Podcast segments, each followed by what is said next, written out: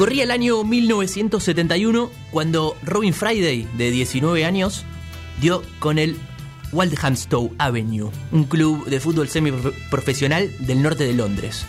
Lo ficharon enseguida, no solo por su fútbol, sino también por su carisma. Era un imán. Este muchacho Robin Friday se había aprobado en el Chelsea a los 14 años, eh, había quedado, tenía mucho futuro, pero las drogas, el delito, después un paso por un reformatorio, después se casa con una chica negra, con lo cual sus amigos ahí de, Londres le terminan retirando el saludo. Robin Friday en el 71, después de pasar por este equipo eh, llamado Waldhamstow Avenue, pasa a jugar al Highs. Cuentan que en el Highs un día cayó tan borracho a jugar que igual lo, lo terminaron poniendo, y, pero marcó un gol del que jamás se acordaría era un crack absoluto. 1972, eh, Friday se cae de un andamio porque si bien en el Highs cobraba algunas 30 eh, libras semanales, tenía que, hacerse alguna changa más para poder llegar a fin de mes. También dicen que cada tanto participaba de alguna estafa, ya que la mala junta siempre lo acompañaba. Y eh, trabajando en una obra, se le cae el andamio, se cae encima de una reja, medio que casi lo queda empalado, lo atraviesan, lo, atraviesa la reja, pero zafa, se, acomoda más o menos, lo terminan llevando los compañeros a un hospital y, se salva de casualidad. A los tres meses, eh, apenas tres meses después, al Highs, equipo regional, de, como dijimos, semiprofesional de Inglaterra, le toca el Reading en la FA Cup, ¿no? como la Copa Argentina, que puede tocar cualquiera contra cualquiera, juegan todos los equipos de, eh, casi todos los equipos de las islas. Y el, Reading en ese momento en cuarta división. La rompe toda. Gana el Reading, pero Robin Friday la rompe toda. El Ring lo termina comprando por 750 mil libras eh, para jugar en, la cuarta. En la cuarta la rompe, otra vez. Pero otra vez las drogas, el alcohol, los lugares de baja reputación, las malas compañías, caía borracho a jugar. Cuentan que después de una pretemporada eh, cayó en un estado lamentable. Averiguaron qué había hecho, antes de la pretemporada en realidad, y había estado eh, internado durante dos semanas en una comuna hippie en Cornwall. Después de la pretemporada, la rompe, el Reading asciende a, tercera división y lo empiezan a seguir el Sheffield y el Arsenal de primera. Entonces, eh, este Robin Friday empieza a hacer ruido. Se vuelve a casar, llega a la iglesia vestido con un traje de terciopelo marrón, camisa animal print botas de piel de serpiente y se prende un cigarrillo de marihuana en la puerta de la iglesia. Se casa y a la salida reparte porros para todos. Esta es un poco la historia de, Robin Friday que en el 77 lo compra el Cardiff City, ya una categoría más arriba ahí en la capital galesa. Pagaron 30.000 libras eh, para hacerse con el pase. Apenas llega a la capital galesa, lo primero que vio fueron esposas. Fue arrestado por haber viajado sin billete. A los 25 años se retira en su último partido es un escándalo, le pega una patada a volar a un defensor y, no quiere jugar más. a los 25 decide terminar de jugar, ya eh, consumido completamente por las drogas y el alcohol, este crack absoluto, cuelga los botines. Evans, entonces técnico del Reading, intenta convencerlo.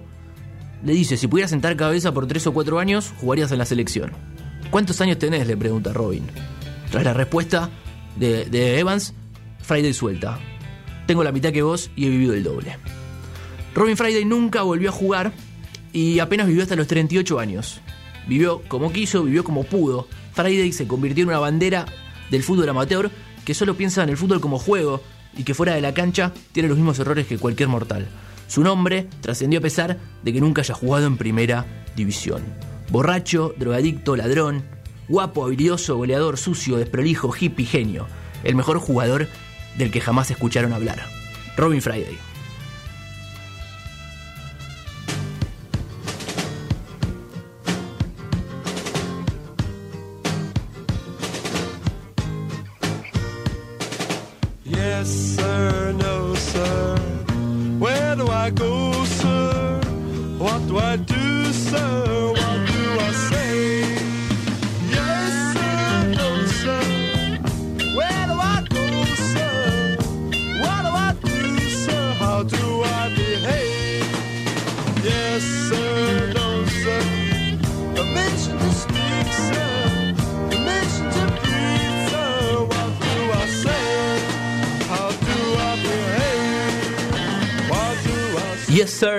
Cantan los Kings en 1969, ahí un, uno o dos años antes de que eh, Friday haga sus primeros pasos en el Highs.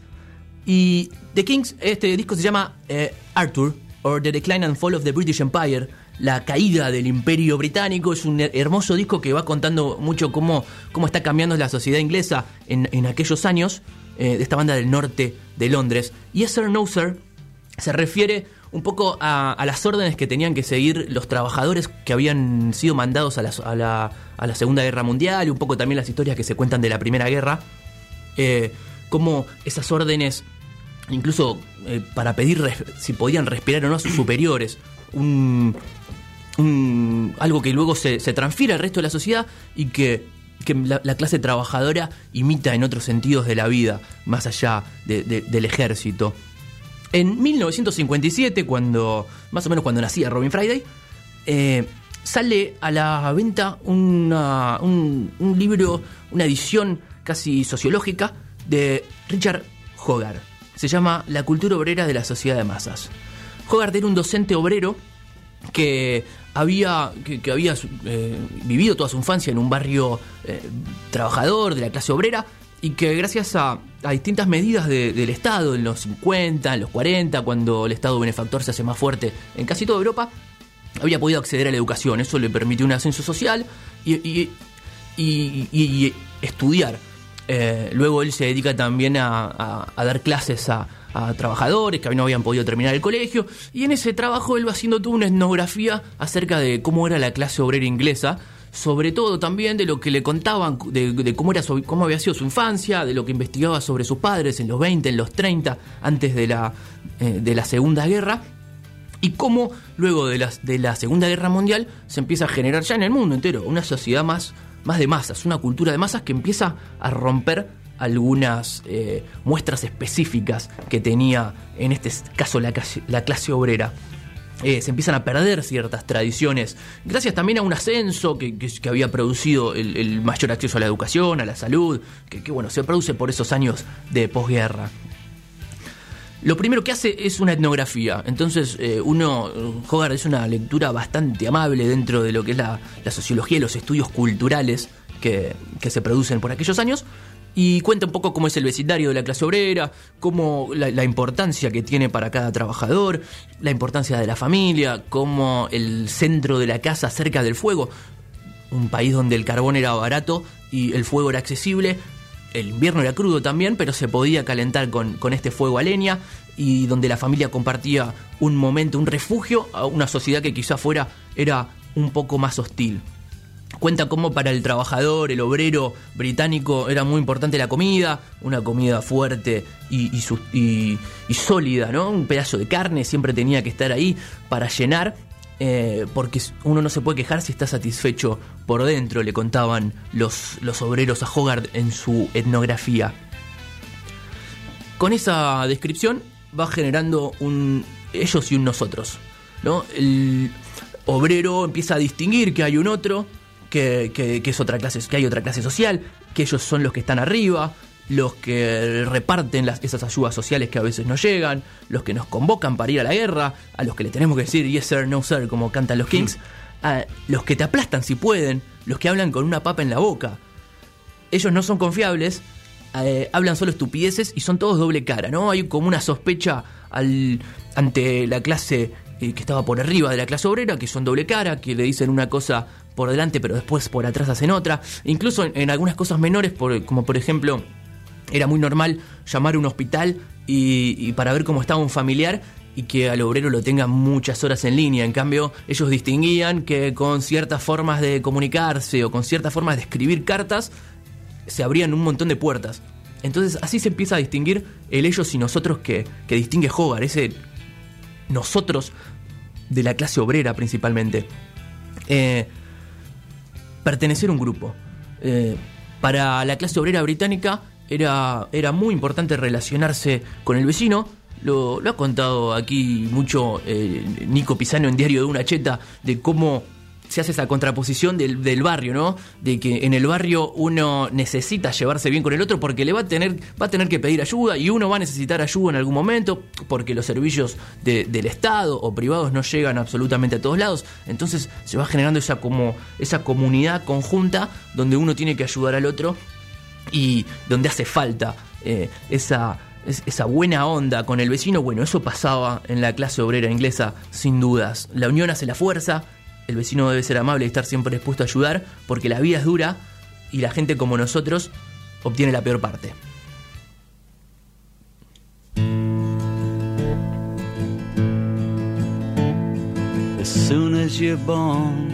They make you feel small. By giving you no time instead of it all. Till the pain is so big you feel nothing at all. A working class hero is something to be. A working class hero is something to be.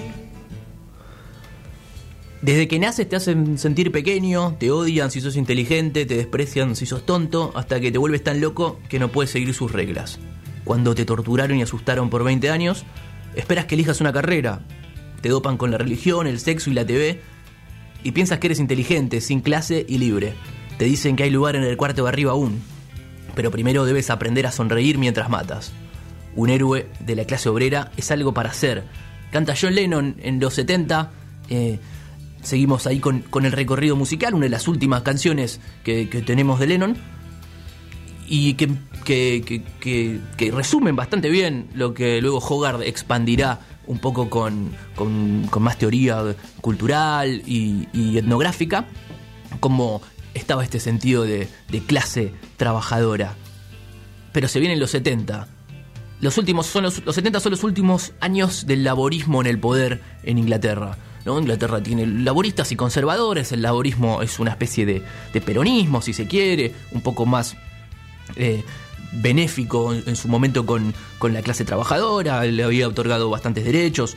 Eh, los 70 son los últimos años, era un modelo que parece que, que se había, eh, se estaba por, por agotar, se venía el reinado de Margaret Thatcher, las políticas neoliberales empezaban a aparecer en todo el mundo. Y, por ejemplo, en esos años hay un estudio de, estos mismos conservadores, que eran la contra de los laboristas en, en Inglaterra, que, que, va a decir que el problema del Reino, Unido, del Reino Unido no era la clase obrera, no era la diferencia de clase, sino la conciencia de clase. Eh, tenían ahí un problema con que la clase se identifique como tal. Y eso tiene toda una explicación teórica. Empiezan a decir que eso, eso por ahí un concepto comunista, que, que hace que, que, se generen diferencias. Y el liberalismo quiere, el neoliberalismo en este caso, quiere unificar eh, eh, esas clases. Y empieza, así empieza a penetrar su, su mensaje. Promete, por ejemplo, libertad. Eh, Ahora, la historia de siempre, ¿no, Mati? O sea, esto de no tener conciencia de clase y dejar todo librado al mérito o a, o a, o a ahí nos vamos a meter prometen libertad prometen mérito ahora yo, después de, de, del próximo tema que voy a anticipar vamos quiero andar un poco en ese en esos mensajes porque son los que se empiezan a, plantar en los 70 se empieza como a allanar el terreno desde el partido conservador empiezan a, generar estos documentos eh, para de intentar descomponer un poco el estilo de la de la clase trabajadora para imponer el mérito para imponer la libertad el esfuerzo de cada uno y esto se empieza ya si bien todavía Thatcher no, no ha llegado al poder, empiezan ya los primeros gobiernos conservadores que, que, que generan estas ideas y la, la, sociedad de los 70 empieza a degradarse un poco. La Inglaterra de principios de los 70 era algo muy deprimente. Estaba completamente venida menos. Había basura en las calles, desempleo total, prácticamente todo el mundo en huelga. Le hago una consulta. ¿Usted está sí. tomando té o mate cocido? Estoy tomando té habla de usted, Perfecto. de la conciencia no solo me, de clase sino patriótica. Me meto mucho tiene. en el en... Si usted hubiera tenido mate cocido en esta en este en este decálogo que está haciendo, lo bancaba un poco, pero digo, bueno, 9 de julio, mate cocido, está hablando de... Pero usted hasta se vino a tomar té. Totalmente, me estoy metiendo en, en, el, en los personajes, ¿no? La, ahí los, la clase obrera británica no tomaba mate cocido. No, está bien. Tomaba está bien, té también. Está bien, está bien, está bien, está bien. Quería, quería chequear eso nada más, porque me llamaba la atención. No, no, es a propósito. No, pues si me toca a mí hacer una columna sobre consumo de psicofármacos, yo no quiero tampoco eh, Traerlo- traerlos y consumirlos acá en la mesa. No, está bien, eh, quería hacer la observación. Así que tomando un té, eh, le contaba que criaban a todo el mundo en un sistema de educación que te deja bien claro que si vienes del sitio equivocado, pues no tenías esperanza y ninguna posibilidad laboral en absoluto. De todo esto salió Sex Pistols. Esto que estaba leyendo era una afirmación de Johnny Rotten contando un poco cómo surge el, el punk en esta época eh, conflictiva, donde se empiezan a generar de- desempleo, diferencias sociales, marginalidad, y surge el punk rock.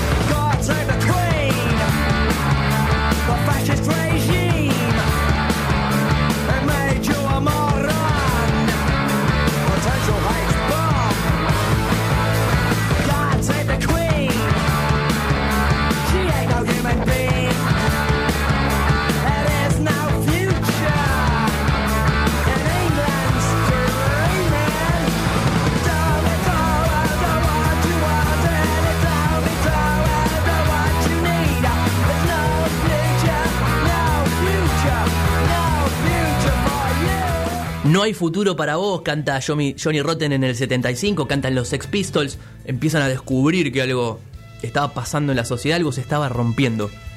1979, la sindicalización eh, había llegado ya a un tope único en la historia, 50% del país estaba sindicalizado, estaba bajo una unión de trabajo, pero en el 79, ese mismo año, es el que gana Margaret Thatcher.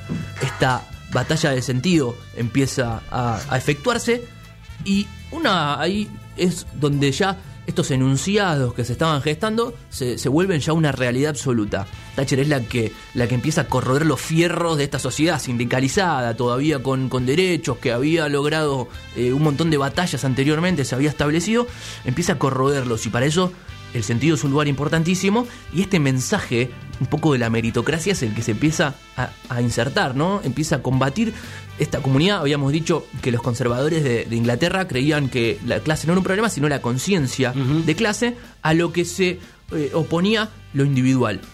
Entonces ellos decían que no existían los problemas sociales, que la pobreza no era un problema social, porque un problema social requeriría una eh, solución social, una solución colectiva. Entonces lo que dice Thatcher es que la pobreza es un problema individual, un problema de personalidad. Si eh, tú saldrás adelante con tu trabajo y tu esfuerzo para conseguir desarrollar tu potencial por vos mismo. ¿No? Esos son los mensajes, no sé si, Nico, si te suenan familiares los mensajes que Thatcher empieza a, ya termina de bajar en 1979. Y que los baja, y que quedaron acá, y que los tenemos ahora, ¿no? Todavía eh, tratando de justificarlos algunos, ¿no? Puedes lograrlo si te esfuerzas, dice. Eh, mientras Inglaterra sufre el proceso de desindustrialización más grande desde la depresión de 1930. Uno de sus ministros eh, va a decir que su padre, que se quedó sin trabajo en el 30, no hizo ningún paro ni ninguna huelga, sino que agarró una bici y salió a buscar trabajo. Eh, entonces incluso agarrar la bici y salir a buscar trabajo se vuelve un eslogan fundamental de Thatcher. Podés hacer lo que quieras, incluso comprar tu propia casa. Ahora sos libre.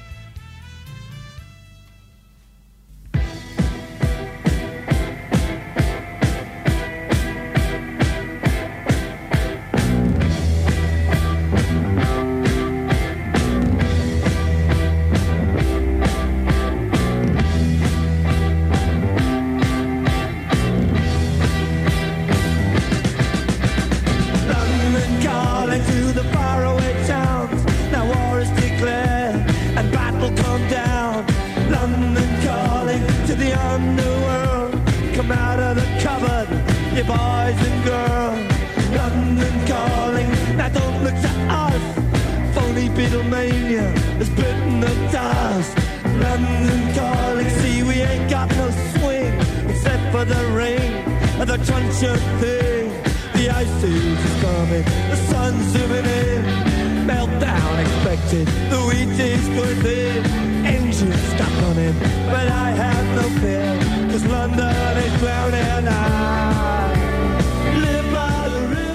London is Calling eh, canta The Clash en 1979, uno, el mejor disco de la década del 80 según Billboard. Eh, su canción principal está, también es London Calling, ¿no? que está, está llamando eh, Lon- Londres a toda su gente que salga de, abajo, que la están destruyendo. Las letras de Joe Strummer hablan sobre el aumento del desempleo, los conflictos raciales y el abuso de las drogas en Gran Bretaña. Gran Bretaña. Eh, The Clash es la banda que quizá eh, mejor va a describir esta década y esta recesión que, que se provoca tras la falta de alternativas laborales.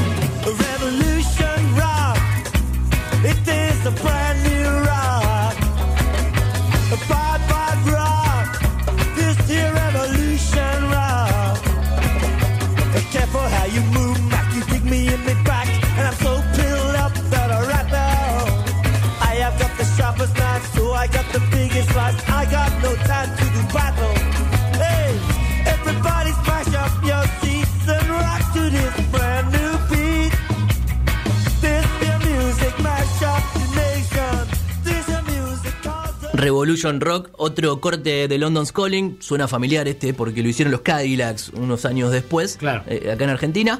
Eh, pero bueno, eh, otro Revolution Rock, otro de los cortes que salieron en el 79 de, de London's Calling, de The Clash, de una de las bandas que, que toma el punk que había fundado Sex Pistols, pero le agrega otros condimentos, un poco de reggae, un poco de ska.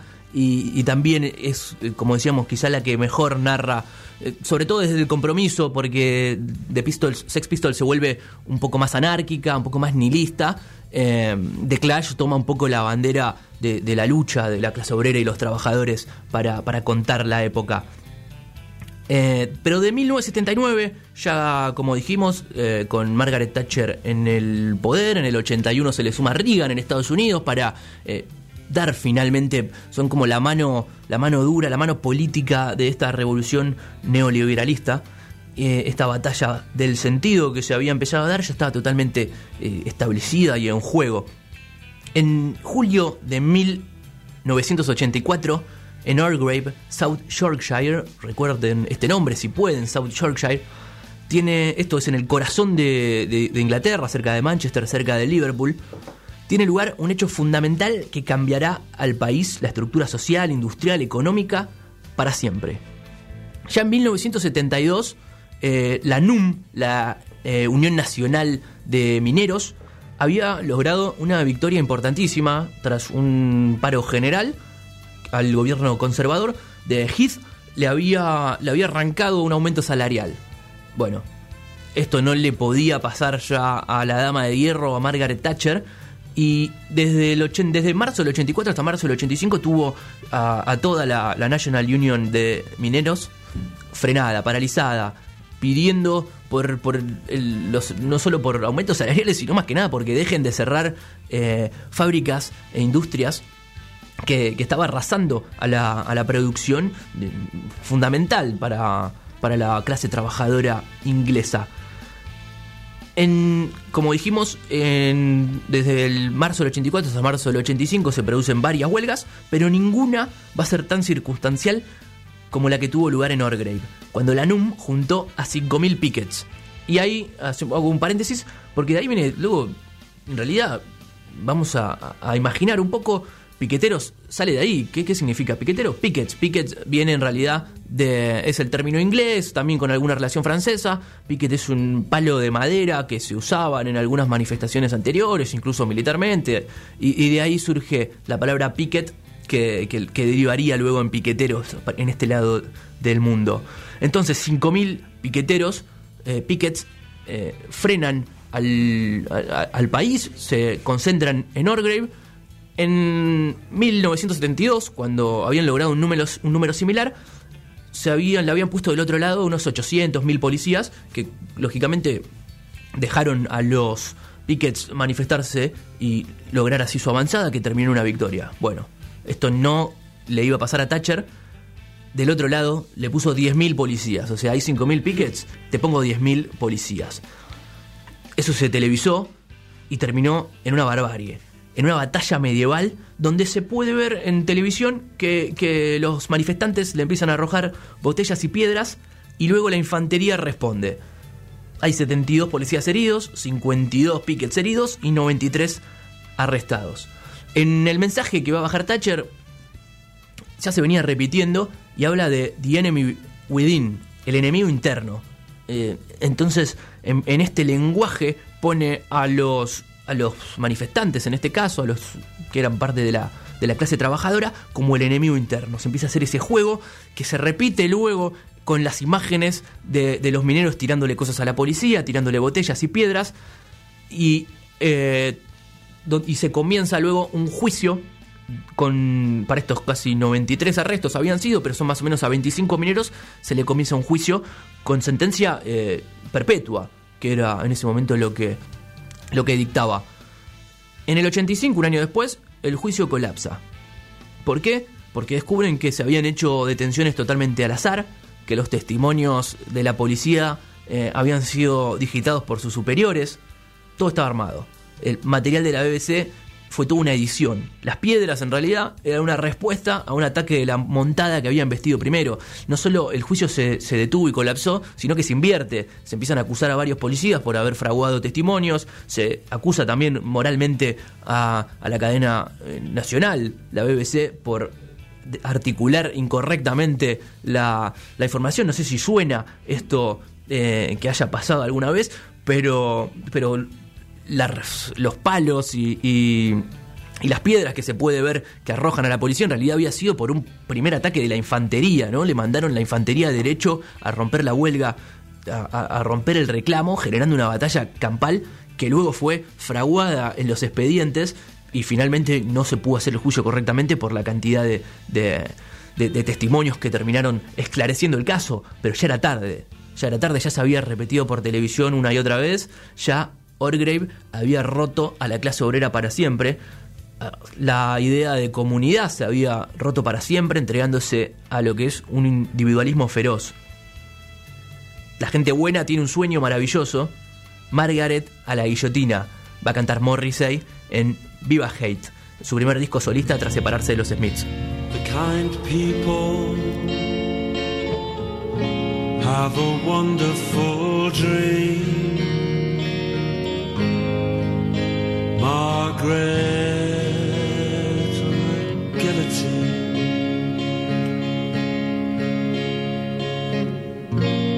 Cause people like you make me feel so tired. When will you die?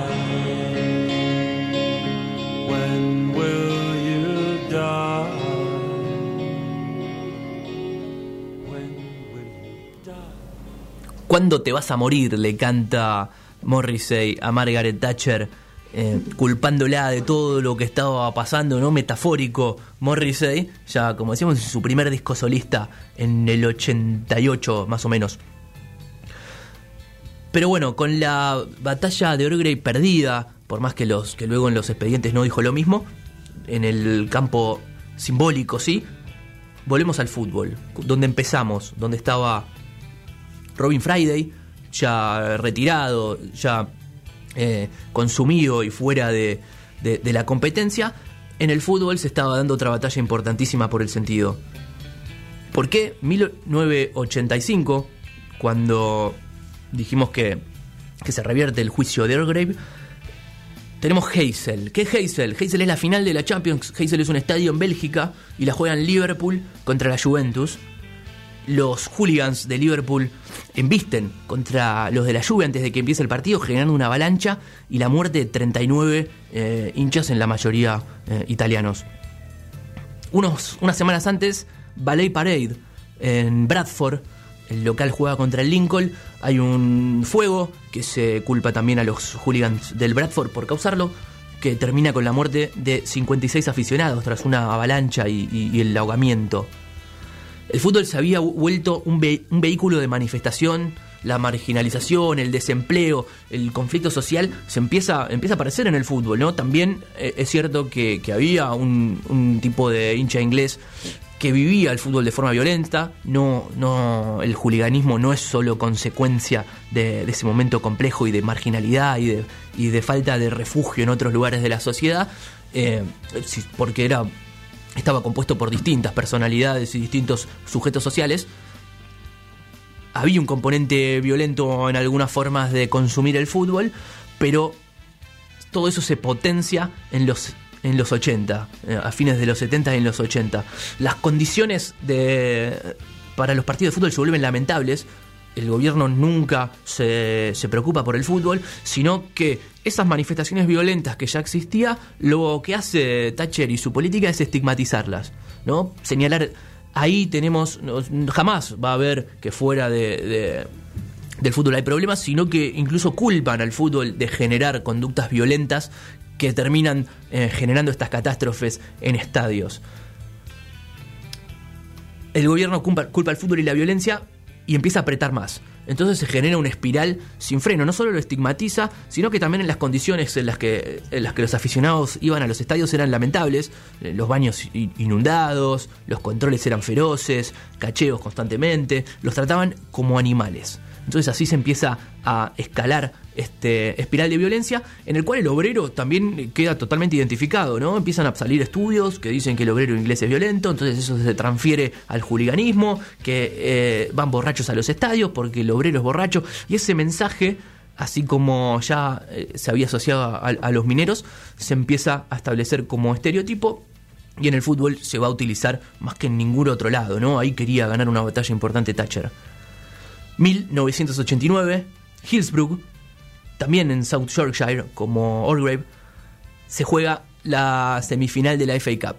Otra vez el Liverpool, esta vez se enfrenta al Nottingham Forest, en Sheffield, South Yorkshire. No sé si le suena, como decía. El partido se empieza a jugar. Al minuto 3 se frena. ¿Qué pasa? Detrás de, uno de los arcos se empiezan a acumular eh, fans que, como en una marea humana, algunos habían salido por arriba del alambrado, eh, algunos ya muertos, incluso sobre el terreno de juego. Liverpool había tenido un tiro en el travesaño, pero el partido igual a los tres minutos eh, se, empieza a jugar el partido con una tribuna totalmente poblada y que se empieza a desbordar. Ya hay, hay imágenes donde el arquero está por sacar del arco y atrás tiene casi cadáveres. Eh, el partido se había comenzado a jugar, pero bueno, como dijimos, se frena. El desastre de Hillbrook eh, termina con un saldo de 96 muertos y 700 heridos. 18- 1989, como decíamos. Esa misma noche, el inspector de la policía, Gordon Sykes, se junta con, con un legislador del Partido Conservador y le cuenta su versión, la verdad, de lo que pasó ese día en Hillsborough. Eh, ya durante el partido, en esos minutos que, que- se juega, la versión del relator va a coincidir bastante. El relator ya de una, sin eh, mediar investigación ni nada en el momento, en, en, en- en caliente, eh, va a decir que seguramente son los hooligans que están entrando, tratando de entrar sin tickets al estadio. Luego va a salir la versión de The Sun, diario sensacionalista de Rupert Murdoch, siempre ligado al Partido Conservador, que va a contar que mientras la que, sí va a afirmar que eran los los hooligans borrachos y sin tickets los que habían ocasionado esa avalancha tratando justamente de entrar de entrar sin entradas evadiendo controles policiales y generando un una sobrepoblación en una de las tribunas eso genera un asfixiamiento y, y la muerte de estos 96 eh, hinchas. Esa versión de The Sun que va a publicar en, sus, en su tapa incluso, va a decir que, bueno, que los no solo estaban borrachos, sino que también orinaban sobre, sobre, los, so- sobre algunas víctimas, que le robaban la billetera a, a los que iban ca- cayendo al piso. También van a acusar que vieron a algunos hooligans violando a una chica muerta, eh, que también le pegaban a los uniformados que intentaban ayudar. Eh, e incluso a que se encontraron varios cadáveres con billeteras en sus bolsillos. Entonces eso publica The Sun. Y mientras las cámaras ven cierta, cierta historia contraria. Van a mostrar una historia un poco diferente, con una policía bastante pasiva, con, con un eh, control, con los mismos hinchas en realidad en una actitud tratando de salvar a, sus compañeros de tribuna que iban quedando, se iban ahogando en, esa, en ese campo de juego de Hillsborough. La versión se mantuvo. Esa imagen se vio, pero la versión oficial que, le, que, que- anunció The Sun, que sostuvo el Partido Conservador, es la que termina estableciéndose. Los hinchas de Liverpool otra vez habían ocasionado una masacre. Eh, en, la, en las filmaciones también se ven, como decíamos, una, eh, una policía bastante pasiva. Se ve incluso que traban una puerta en algunos de los registros. Se ve que una sola ambulancia termina entrando al estadio. Eh, incluso la policía, acaso por su odio a los hooligans, temió una invasión de campo y fue la que terminó trabando determinados accesos para que los hooligans no se metan, para que los hinchas en realidad no se metan en, la cancha y eso eh, termina siendo una de las principales causas. Ya 20 minutos antes de que aparezca el partido comenzamos a sentir pánico. Solo podía mover mi cabeza, mis ojos y mi boca, no más. Había gente parada ya muerta alrededor mío. Otros gritaban por ayuda, otros nadaban por encima de la gente, escapando para trepar la reja. Increíblemente empezó el partido y yo me sentía en el túnel hacia la muerte. Crucé mi mirada con la de un policía. Ayúdanos, alcancé a decir. Y él se rió. Cuenta un sobreviviente de la tragedia. También un testimonio interesante es el de Tony Edwards, de conductor de la única ambulancia que se pudo meter eh, eh, en ese momento al estadio. Cuenta que había otras 44 que no pudieron entrar porque la policía no, no, los, de- no los dejaba ingresar. Que él mismo eh, rompió las órdenes de, de los oficiales que les decían, no, no te metas porque es una pelea entre hooligans, no se puede hacer nada. Y, y bueno, Edwards no le importó y se metió en el estadio a, a- a- a- a salvaguardar. En 2009 recién se pudo abrir el expediente de Hillsborough, tras una presión muy importante de, la familia y de la ciudad entera de Liverpool, que tomó esta causa como muy personal, esta estigmatización que se les había hecho, y se terminó descubriendo lo que ya algunas imágenes mostraban, que había sido un fallo principalmente de- del control policial, que que estableció mal la designación de las entradas, que sobrepobló una tribuna, que luego trabó las, eh, las distintas salidas de emergencia y que no solo eso, no solo fue el causante, sino que, fue responsable luego de no permitir la ayuda inmediata de las distintas ambulancias y después fue responsable de, de lo que vino a pasar después, de la verdad oculta. El mismo mecanismo que en Orgrave, que la misma policía de South Yorkshire, otra vez aparecen los testimonios fraguados, donde policías superiores le terminan editando los testimonios a policías de menor rango, con adjetivos y palabras calcadas, ¿no? Con sentencias a hinchas ya casi armadas, copiadas y pegadas, adjetivos que se repiten. eh, muy clara la, la edición que se hizo eh, sobre esa tragedia, que terminó expandiéndose durante, durante 25 años, una, eh, sosteniéndose una mentira que estigmatizó a todo, a todo un equipo.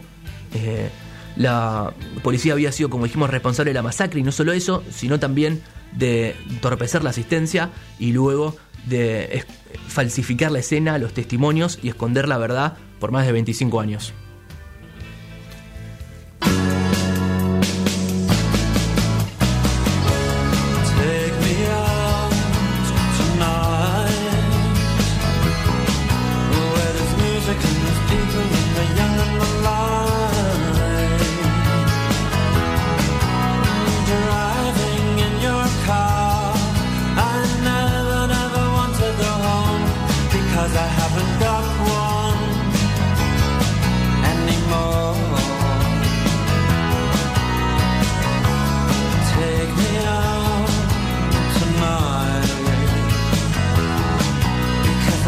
To